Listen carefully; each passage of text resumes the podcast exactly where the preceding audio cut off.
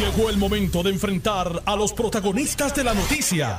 Esto es el podcast de En Caliente con Carmen Jovet. Muy buenas tardes y gracias por acompañarnos hoy 4 de julio, Día de la Independencia de los Estados Unidos. Va a haber, van a haber muchísimas actividades en el día de hoy. Una actividad oficiada por el municipio de San Juan, que creo comienza a las 2 de la tarde en la Laguna del Condado, con fuegos artificiales y música, artistas en tarima. En el distrito T-Mobile hay otra, otro evento y pues son varios. El área, bueno, yo no quiero pensar en el tapón.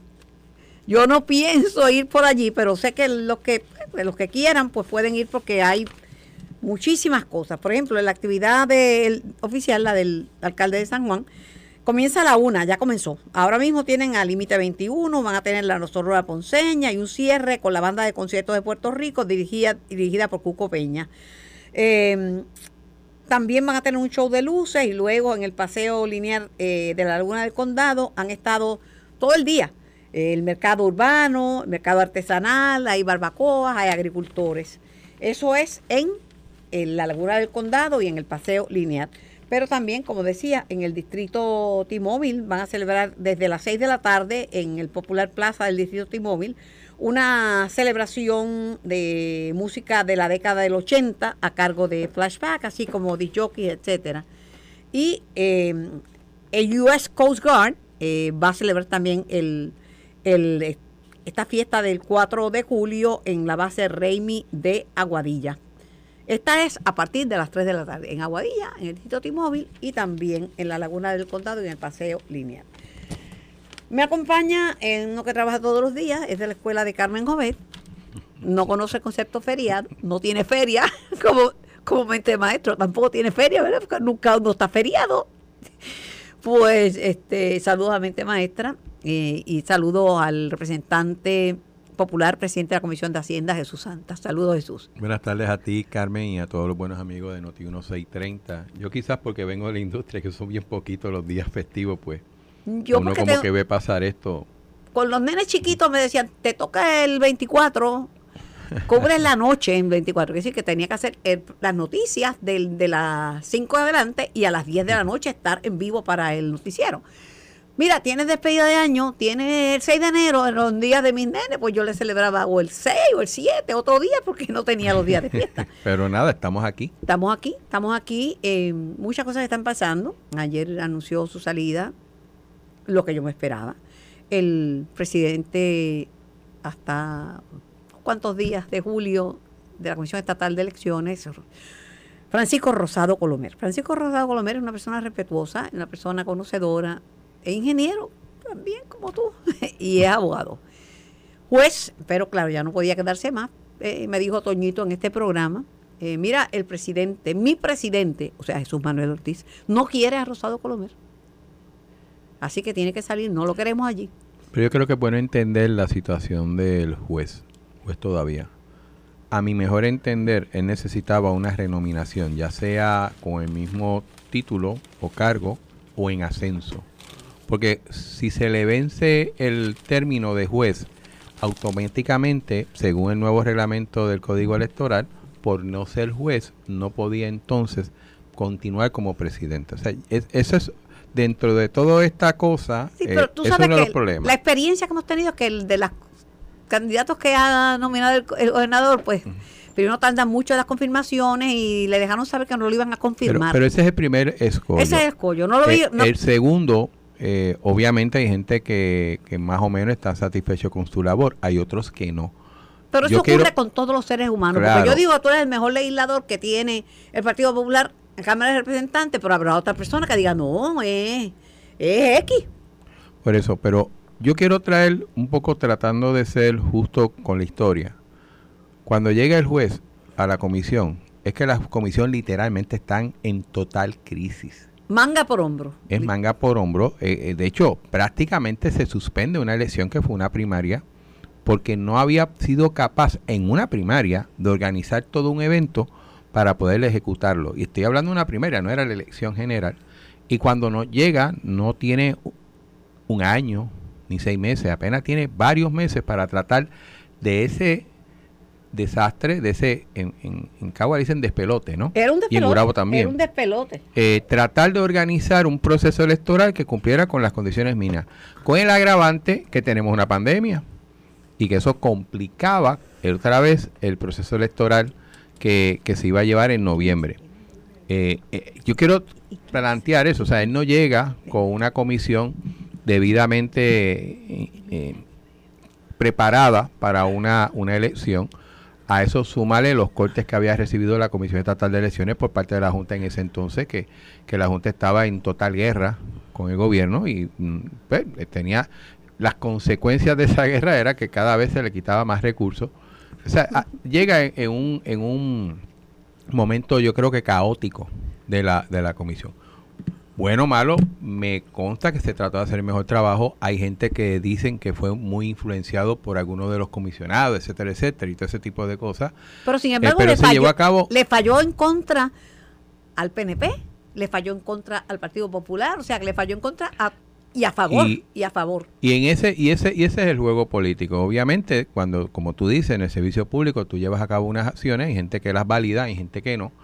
Eh, y obviamente el señor presidente del Partido Popular entiende que no es la mejor persona, así lo había planteado, yo creo que desde la primaria. Pero el presidente del Partido Popular quiere otra cosa. Desde que yo conozco, ¿verdad? El presidente de la Comisión Estatal de Elecciones lo nomina el gobernador de turno y lo confirma, consejo y consentimiento del Senado. Jesús Manuel, y así lo pone en el proyecto. Por eso te digo, este proyecto es, es- es- va- lo va a vetar el gobernador. Ya lo Propone- dijo. ya lo dijo, ya lo dijo, es que no, pues el gobernador no está loco. Imagínate, van a cambiar que ahora sea Toñito y Nelson Rosario, o sea, los comisionados quienes elijan el, el, el, el El- presidente de la comisión.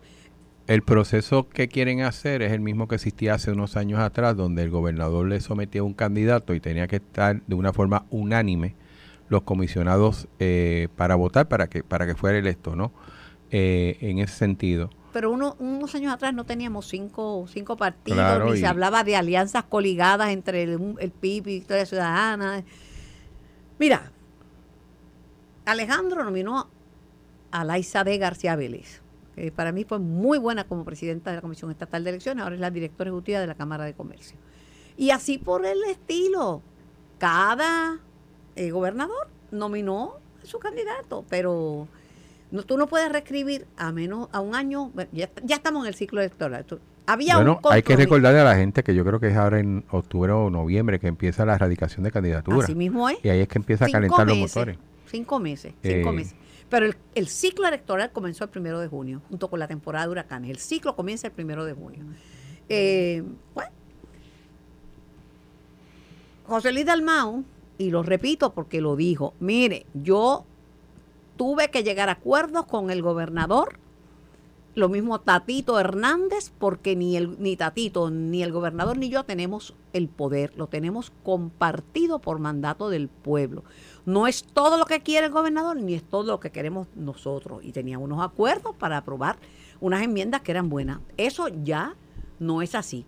Ahora es un nuevo proyecto que incluye, me dijo Ramón Torres ayer, mira, hay muchas de las enmiendas que nosotros habíamos adelantado que están incluidas, pero le añadieron otras, que para el PNP son píldoras venenosas porque lo ex- excluyeron a, al PNP de la discusión. De hecho, el mismo Johnny Méndez dijo, en la última hora se terminó el proyecto y no nos dieron las enmiendas, era para, era para que votáramos eh, de, por fe, por fe, por eso le votaron en contra. Yo realmente estaba más envuelto en el proceso de, de presupuesto que otra cosa. eh, que es bastante complicado. pero la realidad es que no es hasta los últimos días de la sesión que se nos informa en Caucu cuál es el propósito de las enmiendas eh, y que se esperaba en ese entonces sí, poderlo porque yo te había someterlo. preguntado y tú me dijiste que no lo habías visto. No lo había visto, Faltando 10 fue... días que no habías visto las Yo enmiendas. creo que fue después del término del, después del 25, si no me equivoco, fue que hubo la reunión, o el 25 o el 26, algo así, eh, que se nos explica a nosotros cuál, cuál más o menos era la línea que tenía ese proyecto ya enmendado. Entiendo que el señor presidente de, de partidos ya se había comunicado con eh, el presidente del Senado y el presidente de la Cámara planteando esa situación. Tengo que aclarar que ambos presidentes dejaron el espacio para que actuara el señor presidente del partido Sí, pero le, dejaron saber públicamente que tenían un compromiso. Claro, porque se había, hecho, se había hecho un compromiso, pero fíjate, eh, hubo el respeto y pues tú saliste presidente, tú estás pidiendo un espacio, pues se le dio y se tiró a votación. Eh, yo pues te puedo decir que, que hay muchas enmiendas que son loables. Mi preocupación, y tú perdona que siga con el sombrero de presidente de la Comisión de Hacienda, es que hay algunas de las enmiendas que conlleva un gasto adicional. Las enmiendas que consiguieron el apoyo de los partidos minoritarios, me refiero de Victoria Ciudadana, de Dignidad y del PIB. Porque es lo que ellos habían pedido de tener cada partido, creo que 20 funcionarios adicionales sumaban un montón de funcionarios, el costo es 16 millones. Por eso eso nunca se me llegó o se me dijo. Eh, se pudo haber trabajado, ¿no? Eh, porque el, proyecto de presupuesto se, o la resolución de presupuesto se aprobó el 29 como tal. Eh, y, y, una de las preocupaciones que yo tengo, ¿no? Es que en un momento dado se cuestione por el impacto fiscal que pueda tener ese proyecto y que más allá, aún firmándole el señor gobernador, la Junta lo deniegue. Conociendo un poco la Junta, la Junta va a calcular cuánto cuesta todas esas enmiendas y si ese dinero no está en presupuesto o no está en línea, e, esa posibilidad existe. O sea, y te lo digo porque lo he vivido durante tres años. Es que eso es así, esto es así. Eh, tú no puedes, por, por, ofrecer, no y desconozco honestamente, tú, tú tiraste un número, pero yo desconozco 16 el impacto. millones, me, ayer me explicaron que este eran 16 millones porque eh, una de las cosas que digo, yo creo en el consenso y creo en ser inclusivo, pero el consenso no puede incluir sacar de la discusión al partido de gobierno y no contar con, la persona a quien el gobernador delegó, que es Edwin Mundo, porque estaba trabajando con el comisionado electoral alterno y con el comisionado electoral eh, del Partido Popular anterior. Por eso se hicieron todas esas enmiendas. Como tú de momento, yo le pregunté a, a, Edo y me dijo, yo me presenté el domingo, motu propio, esperé cinco horas y a las cinco horas y media y hablé con Jesús Manuel, pero me fui con las manos vacías. Yo lo que te puedo decir es que eh, sé que en un momento dado el presidente del partido solicitó reunirse con el señor gobernador.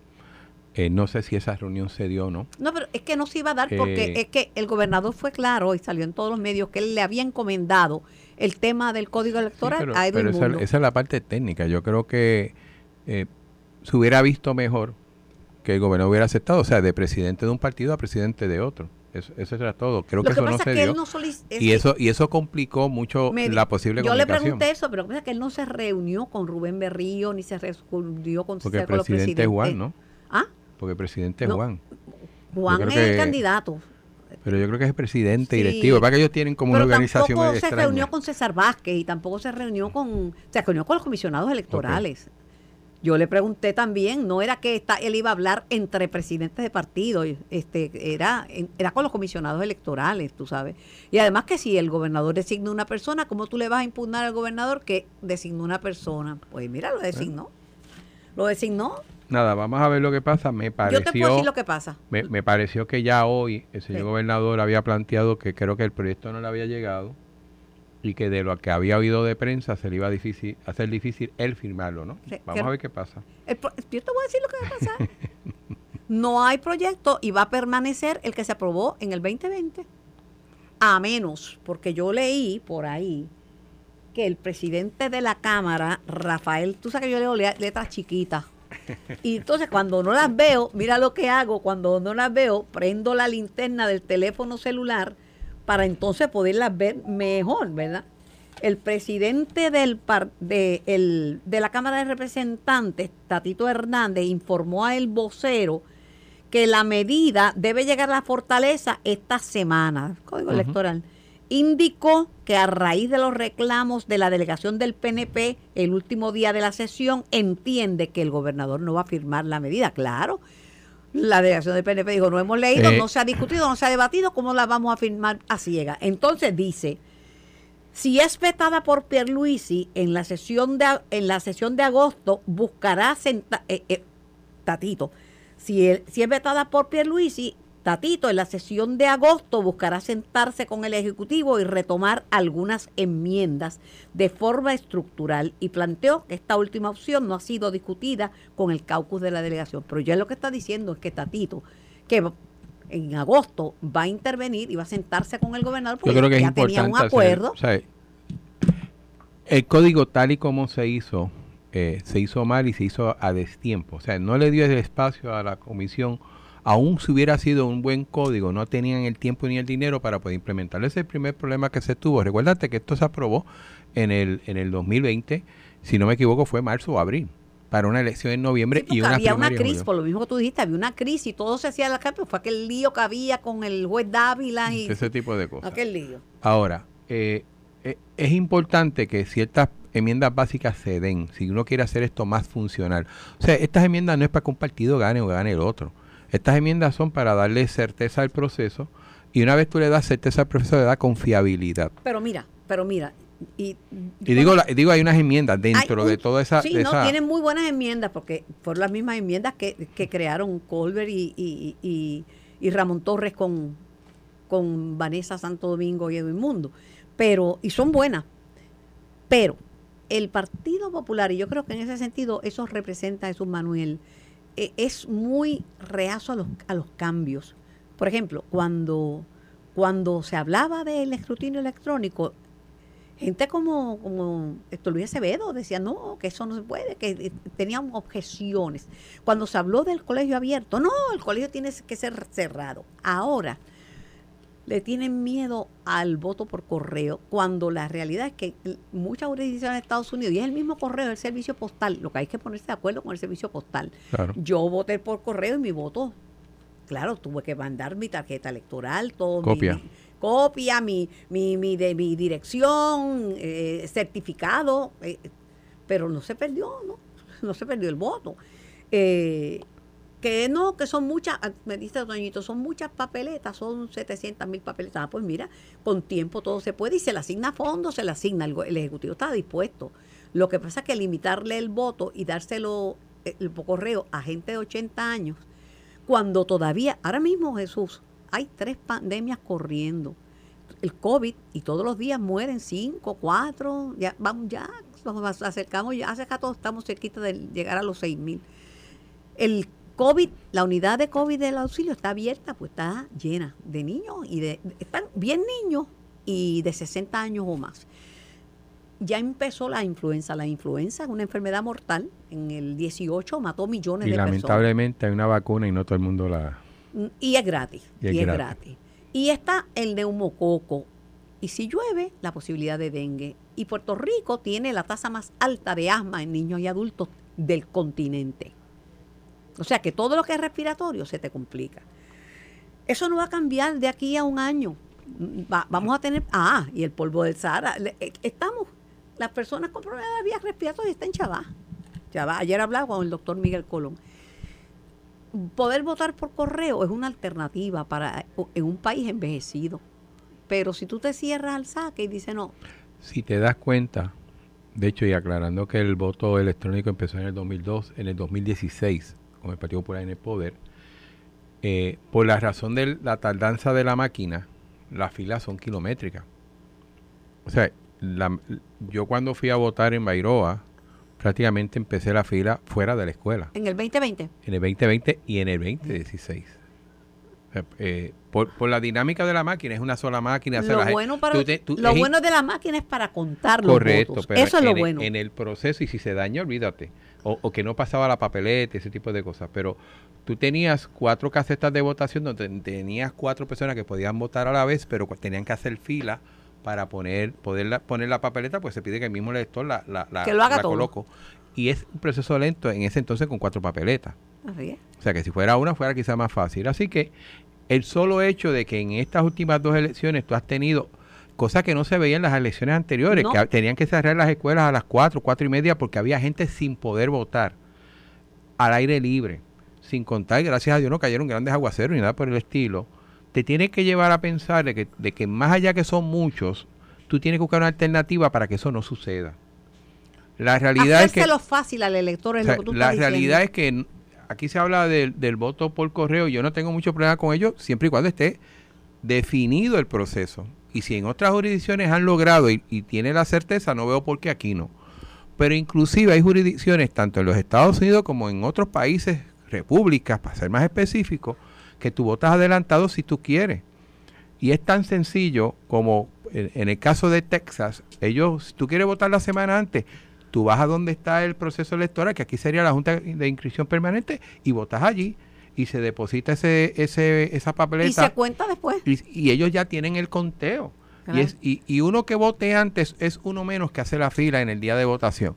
O sea, tú Mira, tienes en que Oregón, abrir. en Oregón todo el voto es por correo. Por eso, o sea, tú tienes que abrir las oportunidades de votar. Al final del día, en una democracia, tú buscas que haya la mayor participación posible. Si eso tiene que ser por correo, si eso tiene que ser que votes una semana antes, si eso en vez de tener una maquinita por colegio, tener tres para que sea más rápido el proceso, eh, como quiera que lo haga, o sea, contar se hace, digo, uno quiere que se cuente rápido también, pero lo importante es que la gente vaya. Y si tú te has dado en las últimas elecciones, aún con el escrutinio electrónico, que supuestamente nos ponen a hacer un sistema moderno, la cantidad de gente y los porcientos de votación han bajado.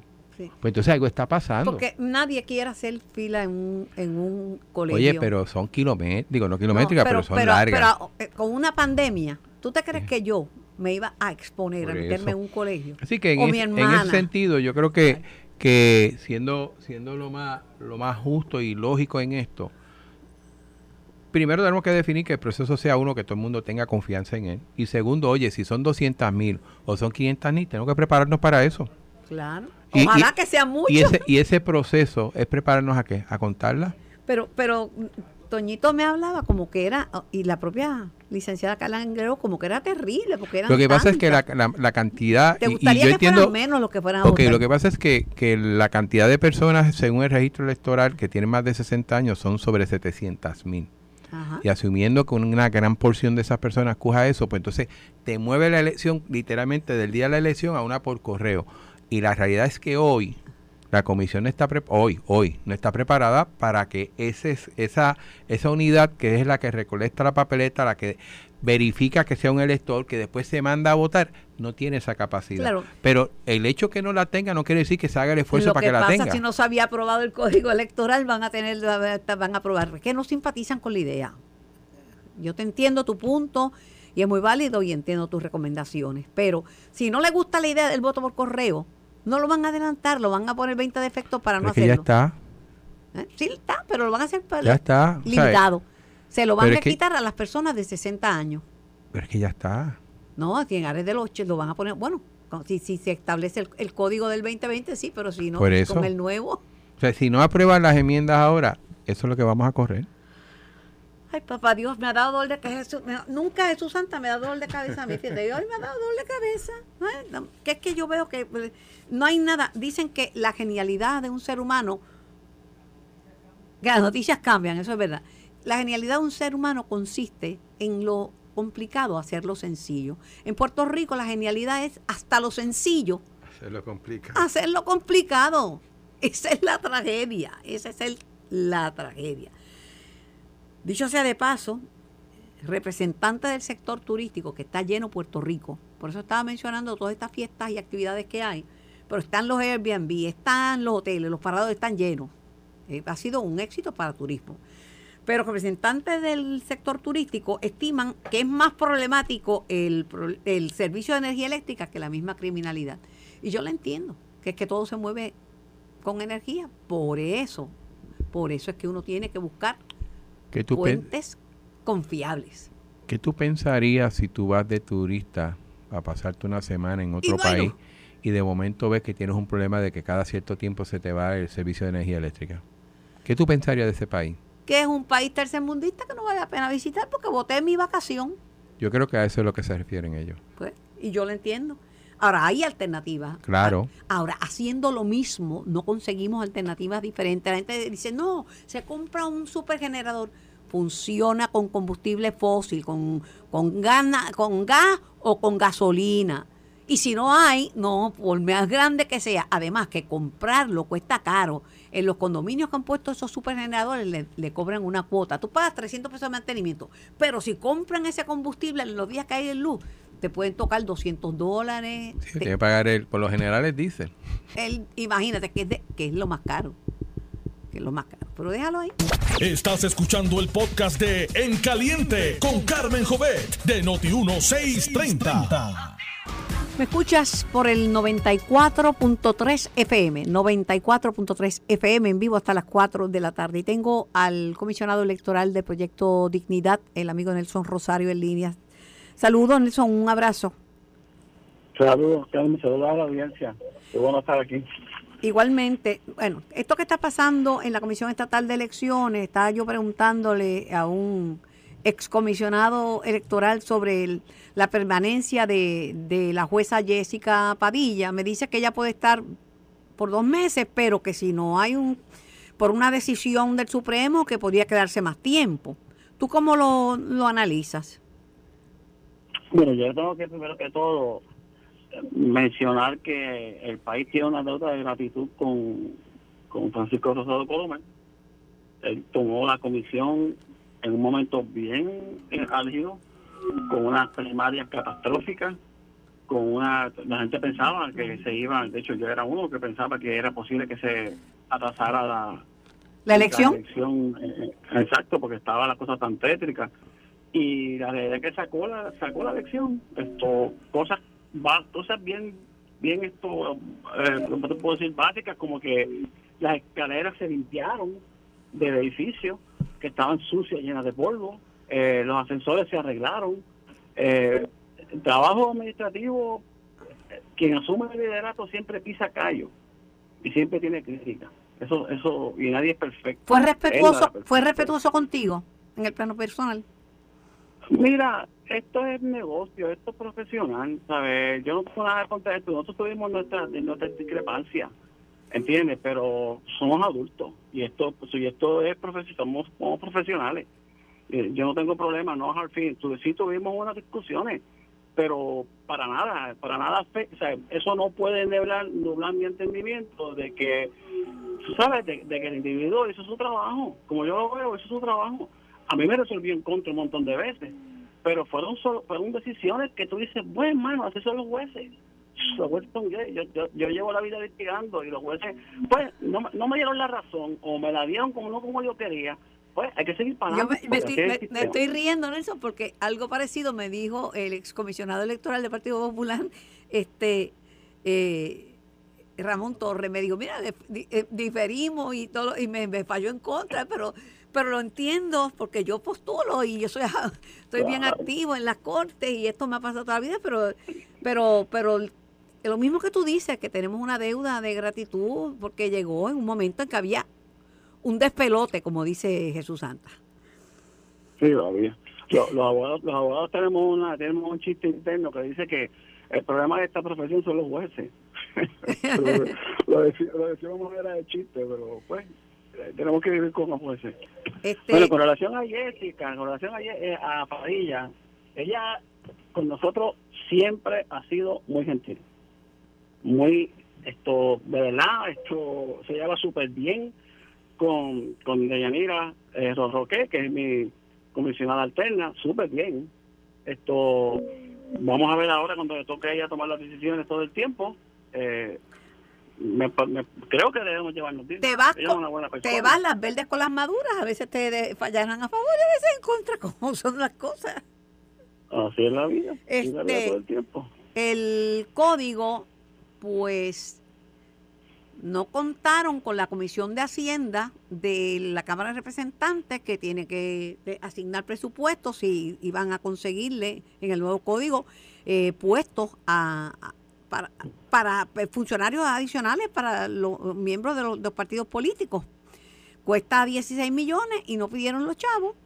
Este, tienen que ahora mismo un país en quiebra hay que contar con que le aprueben a uno los fondos, este Nelson. Sí, sí, muchas veces, no sé si te refieres a lo que aprobaron en el nuevo... el nuevo código, sí, que tiene un, una falla.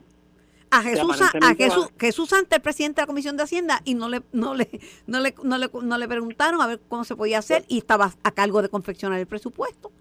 Ah, dicen dicen que, que ya yo leí ahora el noticiero que lo que salió que va eso va de camino al, al, al, a la pared de funcionamiento. supuestamente el gobernador va a vetarlo. lo que aprobaron allí. Eso fue lo que leí ahora. Sí, eh, no, y aquí pasamos el, el, sonido, las declaraciones del gobernador en vivo, dijo que no le, no le llegaron las enmiendas, pero que por lo que ha leído en la prensa de lo que constituye eh, las nuevas enmiendas al código, que, que no lo puede aprobar, que no lo puede aprobar. Este... Eso, es la, crónica de una muerte anunciada, porque si tú tienes la, la delegación de su partido votándole en contra, o sea, esa como que se cae de la mata, que eso va a pasar. No lo habían visto, según Johnny Méndez. No, es que todo fue última hora. Esperaron demasiado tarde. Entonces las mismas enmiendas no las enseñaron. Las enmiendas todavía, el gobernador no ha visto las enmiendas, no se las han mandado al gobernador. Al gobernador, que un gobierno compartido hay que contar con el, con el que tiene el poder del Ejecutivo. Aunque tú tengas el legislativo. Pues, tú sabes cómo es. El que firma. El que firma, claro. Que el que firma es el gobernador tiene que contar con él todo el tiempo. Entonces, tú has estado en política muchos años, pues tú sabes, la, Siempre el gobernador de turno, hasta donde yo sé, es que nomina al presidente o presidenta de la Comisión Estatal de Elecciones y con consejo y consentimiento del Senado se aprueba. Ahora este nuevo código, pues, eh, dice que debe ser eh, aprobado por los comisionados, ¿verdad? Este, son muchos cambios y esas cosas hay que discutirlas. Este, yo creo que se le, a esas enmiendas era un secreto y no tardaron mucho en dejárselas saber a la gente. Todavía yo, o algunas cosas, todavía yo no sé qué otras cosas incluye el, código, ¿verdad?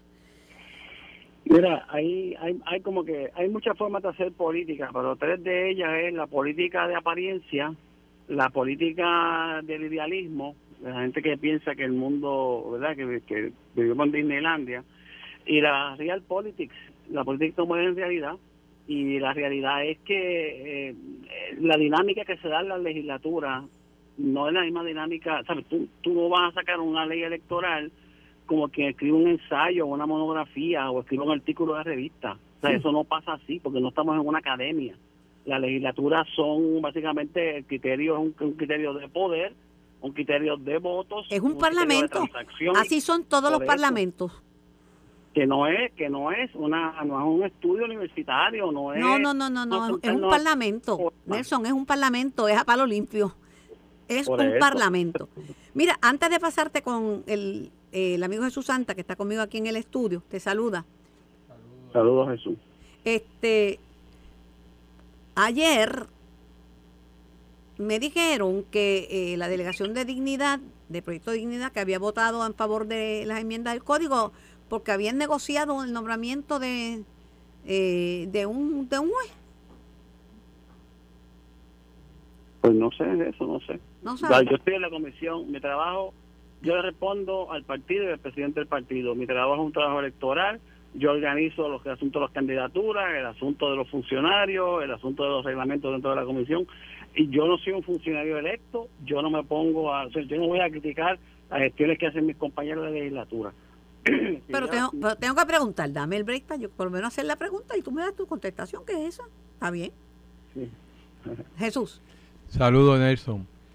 Yo, único, lo que quiero traer en esto es que eh, es obvio que el código tiene que hacerse unas enmiendas. Eh, y yo sé que dependiendo del crisol con que uno mire, pues puede tener más enmienda, menos enmienda, etcétera, etcétera, ¿no? Pueden variar. Y obviamente hay que trabajar enmiendas que tenga una posibilidad de que pasen por el crisol de la Cámara, del Senado y que lo firme el gobernador. Mi única inquietud es, y fue lo que yo comenté al principio con Carmen, es que aquellas enmiendas que conllevan un impacto al área fiscal, eh, tenemos que trabajarla porque una enmienda al código de electoral donde haya un impacto que no se haya visualizado es una presa fácil para que la Junta la, elimine y no permita que, esas enmiendas prosperen, ¿no? Así que eh, en un próximo intento, si es que se da, yo recomendaría de que, de que si hay algún impacto, o sea, no es problema que haya un impacto, no, pero entonces hay que traerlo, hay que plantearlo y hay que negociarlo con la Junta, porque obviamente alguna de las enmiendas conlleva más recursos para la, Comisión Estatal de Elecciones. Y, y, como una crítica constructiva al proceso que se hizo en, en este último mes, es que, es que yo entiendo que hay unas enmiendas que tienen un impacto fiscal que nadie consultó y uno imagínate el escenario de que la hayan aprobado como se aprobó en Cámara y Senado y que el señor gobernador la firme, pues entonces tú tienes un, otro obstáculo y es que tener un impacto fiscal que no ha sido visualizado en un presupuesto, sea la Junta la que no, no lo apruebe. Solamente traigo esa observación porque no todo lo que se cambia es técnico, hay cosas que tienen algún costo y yo creo que es bueno trabajarla y con la experiencia que hemos tenido con la Junta, que si tú te sientas con ellos, les explicas, puedes lograr cosas, yo creo que ese esfuerzo, si se va a hacer, pues eh, que, se haga de esa manera. De acuerdo, de acuerdo contigo, sí. Eso es como tener una sentencia y, no te, se, fue, a la quiebra el, el demandado que perdió. Oye, te pones la pared, o no puedes cobrarla. Lo mismo pasa con esto. Una pregunta, pero como abogado, tú sabes que eh, eh, bajó la decisión de, de eh, el Supremo sobre la colegiación de los CPA y entonces el Supremo está resolviendo los casos dependiendo del colegio, pero los abogados a los abogados los, los descolegiaron, pero hay otros colegios que eh, como que a mí me parece como, como que unos sí, unos no. ¿Tú cómo lo ves? Bueno, yo te digo una cosa, yo no sé, yo no estaba siguiendo la, la, la, guía de jurisprudencia con relación al asunto, pero el problema que viene el colegio de abogados, por lo menos cuando yo estaba, cuando yo estaba, cuando se presentó ese pleito, es que el colegio de abogados la está cargando para la independencia. Esa es una realidad. Y hay gente que no somos independentistas, que somos abogados. Y ellos se asumían, se aprobaban la colegiación y todo, hablaban por todos los abogados. Y los abogados perdóname, yo no soy independentista, no hables por mí. Yo, yo estuve en asamblea donde abuchaban a, a que a, a, que hablaban. Eso no está bien. así que pues no te colegiaron, se la yo creo que los, los, el colegio de abogados se la buscó por, por su actitud esta de quererle imponer una manera de pensar a toda una clase esto de abogados que no todos pensamos igual. En el caso de los CPA, yo no he visto ese problema. Aunque hay algunos que son abogados y CPA, que esa es la combinación perfecta. Bueno, sí, pero hay, los CPA es básicamente criterios de contabilidad. Ahí no hay mucha, no sé, ¿verdad? yo conozco CPA, tengo amigos CPA y tengo amigos ingenieros que están, los trabajadores sociales es otro, es otro caso que está ahí en la línea, es falta que se resuelva. De nuevo, si tú haces, si tú, si tú pretendes utilizar el colegio de abogados como fotuto para adelantar un interés particular, ideológico particular, partidista particular, bueno, pues entonces a mí no me, a mí no me, no me, no me, no, no me colegies compulsoriamente porque a mí no me interesa. Bueno, a mí, no me, a mí como, como individuo no me gustaría que me obligaran a nada. A pertenecer a, a, nada, a lo que yo quiera pertenecer voluntariamente, no me obligue, no me gusta que me obliguen a nada. Claro. Pero gracias Nelson por, por tu por tu participación. Me queda Gracias a ustedes por la invitación. Un, un abrazo. Me queda el tema del para agosto la medida que congela el impuesto sobre el inventario, pero tengo al presidente del colegio de CPA sobre, la colegiación. Buenas tardes, saludos. Buenas tardes, Carmen. Saludos a ti y a toda tu audiencia. el comentario, y no sé si lo, oíste, el comentario que, yo estaba haciendo es que como que confunden las decisiones del Supremo porque unos, uno, eh, colegiar a unos sí u otros no. La persona con quien estoy hablando es el licenciado Manuel Quilquini, presidente del Colegio de Abogados. Entonces me dice, me decía Nelson Rosario, que, que en ocasiones el Colegio de Abogados no representó a su, a, su matrícula, sino que representaba al independentismo y a otros que no, que son o libristas o estadistas y no se sentían representados. Esa fue una argumentación que se escribió en aquel momento. Yo eh, pudiese que la gente tuviese esa impresión, pero el colegio ha cambiado y fíjate que todavía nos cierran las puertas a, la colegiación mandatoria y lo que hemos visto es que cogieron aquella decisión y la han estado aplicando a organizaciones que no tienen esos cortes políticos o esa visión de corte político, eh, como es el Colegio de Optómetras, el Colegio de Médicos Cirujanos y el Colegio de CPA. Ok.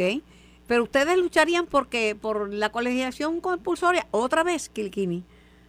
Mira, yo siempre he creído que la colegiación compulsoria es buena en algunas circunstancias porque garantiza la calidad de los servicios que se están dando. Yo personalmente quisiera que volviera la colegiación compulsoria. No creo que eso pase con respecto al colegio de abogados por algo muy particular. A diferencia de todas las demás organizaciones profesionales, en la nuestra siempre nos ha regulado el Tribunal Supremo en todos los aspectos. Sí. Así que eso lo hace tan diferente a todo lo demás. Sí, tienes Yo quisiera, razón. pero no creo que pase. Sí, tienes razón. Eso, tengo aquí un invitado que se está riendo porque me había escrito lo mismo, pero yo yo no lo estoy ni mirando, pero es Kenneth McClinton que había dicho que, en el caso de los abogados obviamente está reglamentado. Y la oficina del Procurador General también reglamenta ciertas cosas, ¿verdad?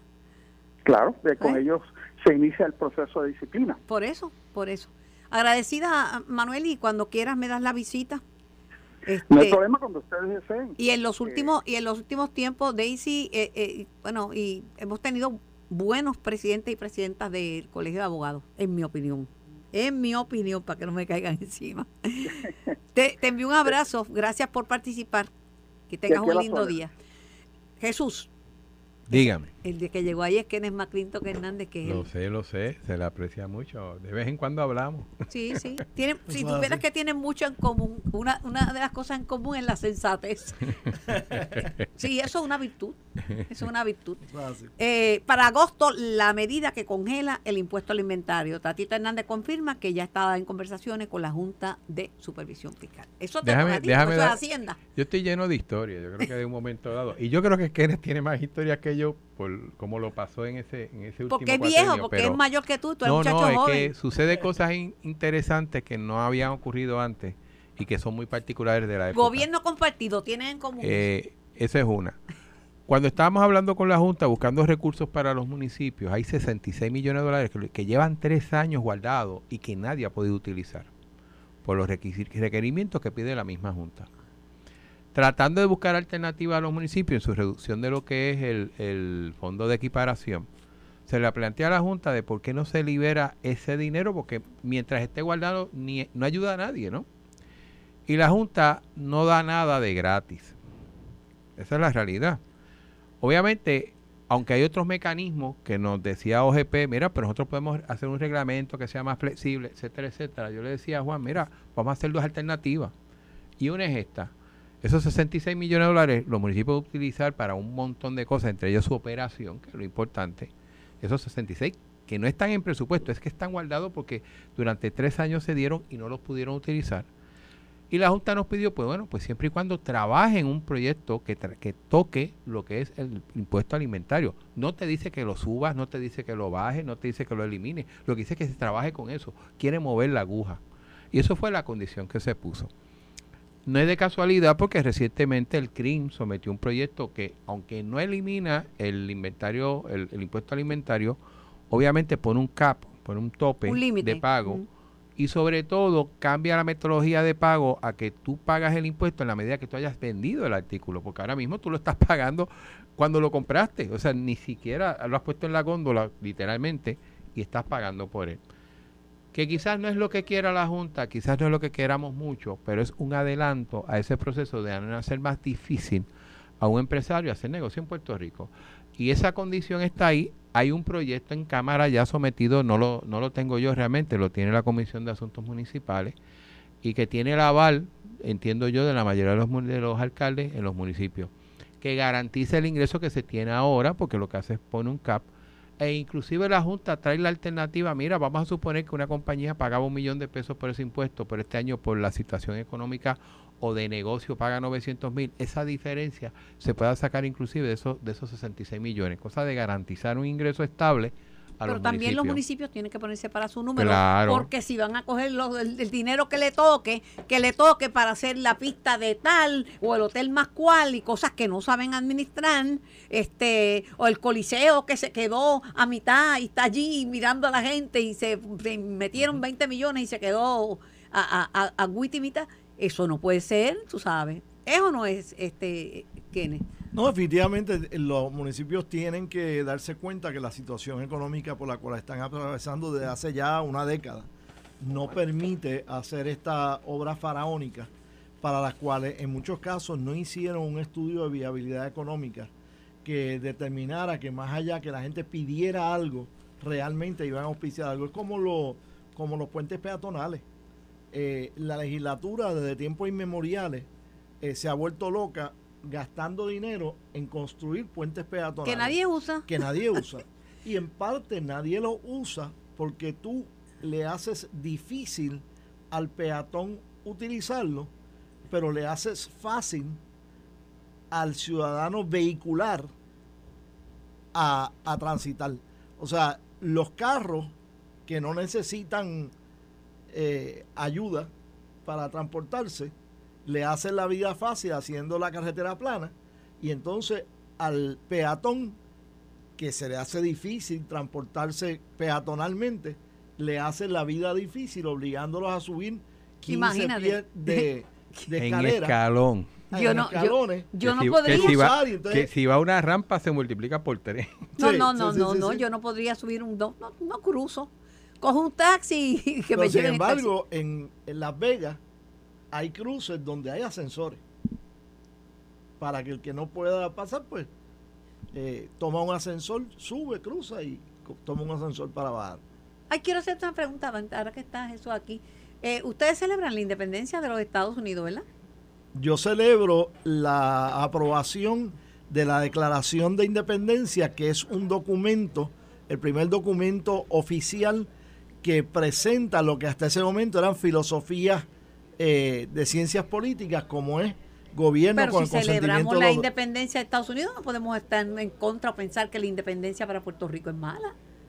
No, Todos los países tienen derecho a cada a la cual hace su análisis y si ve que le conviene la independencia, pues promueve la independencia. Sí, no, pero Si- sea, que antes para Si como el es independentista, como que eso 95% fuera de los malo. puertorriqueños hace su análisis y se da cuenta de que a Puerto Rico lo que le conviene es unirse a la nación independiente de Estados Unidos, pues apoya entonces la, la estadidad. ¿Tú celebras el 4 de julio o es un amigo tuyo, Julio, que tiene un 4 y te vas de, de huelga con él? Julio Iglesias, creo- Julio Iglesias. Yo creo que la celebración del 4 de julio no tiene que ver en contexto histórico. Eh, en mi caso yo no tengo problema, yo quiero una relación con los Estados Unidos distinta a la que quiere Kenneth, pero una relación con ellos. Y, No más, y más cuando y más cuando hay más puertorriqueños en esa nación que en cualquier otra del mundo, inclusive más que en la isla. Así que yo creo que son cosas que quizás hace 30 años no se daban, ahora se dan y no tiene que pensar eso. ¿Qué tipo de relación? Yo realmente no, no soy estadista, pero sí entiendo que sí es posible una relación distinta eh, con los Estados Unidos. Pero tú tienes que verlo de un Pero contexto unión histórico. permanente. Unión permanente. Lo que, lo que quiero traer es que hay que verlo como un contexto histórico. O sea, esa situación que ocurrió en 1776, creo que en Filadelfia, ¿no? Sí, Eh, que de hecho Lleva- no fue el 4 de julio, fue el 2 de julio que aprobaron la, la pero declaración. se Pero se celebra el celebra el 4. 4. Sí, sí. eh, lleva no solamente un cambio drástico en lo que son en ese entonces las 13 colonias, sino que tiene un- una punta de lanza, algo a seguir de muchas de las repúblicas y de los sistemas de, de- de gobierno que se van convirtiendo de alguna u otra manera en democráticas. Muchos inclusive no siguieron el mismo modelo de los Estados Unidos, pero lo usaron como base, eh, como tal, hicieron democracias parlamentarias, ese Te tipo de entiendo, cosas. pero me- mencionaste las 13 colonias. Entonces, ¿cómo interpretar que un, pa- un, pa- un país que luchó para emancipar esas 13 colonias tenga la, la colonia más antigua del mundo, que es Puerto Rico? Es una buena pregunta para el Congreso y la hemos hecho. Y todos O sea, lo la- hemos hecho. En la medida, en la medida que queramos hacer algún cambio a nuestra relación actual con los Estados Unidos, tú tienes que plantearle a ellos la situación actual. Me guste o no me guste, me incomode o no me incomode. Yo puedo reconocer que en el 1952 se hicieron muchos avances. Antes era peor, pero no hemos llegado a un punto que sea aceptable o manejable dentro de lo que son los deseos y las aspiraciones del país. Está bien. Una buena contestación de los dos y buena pregunta mía. Trató de este- meternos en un libro y no pudo. Pues claro, pa- pa- Pero para eso trató, que es estoy. lo importante. Ah, no, una yo hora más. yo trato. Ten cuidado. Yo Tiene una hora trato, más. yo trato. Yo me voy ya mismo. Yo trato, yo trato si se dejan esos asuntos de ustedes, sí, pues tienen que prepararse porque esto se llama escenario para la vida. Cuando uno está en su hogar, uno tiene que ponerse a pensar, y si pasa esto, ¿qué yo hago? Y si me preguntan esto, ¿cómo contestaría? Hay gente que no hace un escenario para la vida, por eso cuando se enfrenta a situaciones, no tiene que decir, no Y si tiene- no, pues te las inventas. Pero es mejor, me- mejor Yo mejor creo, yo creo que, tener sensatez. que más allá de, de uno tener o no la razón, yo creo que tú tienes que saber por qué estás aquí. Es el primer Y paso. por qué tú eres o estadista, o por qué tú eres autonomista, o por qué tú eres independentista. Eh, o sea, tú no puedes decir que soy una cosa sin saber por qué. Y, y yo creo que hay mucho que leer y mucho que estudiar y, y evaluar.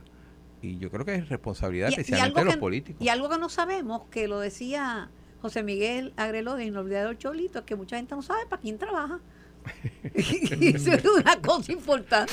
Esto fue el podcast de En Caliente con Carmen Jovet de Noti1630.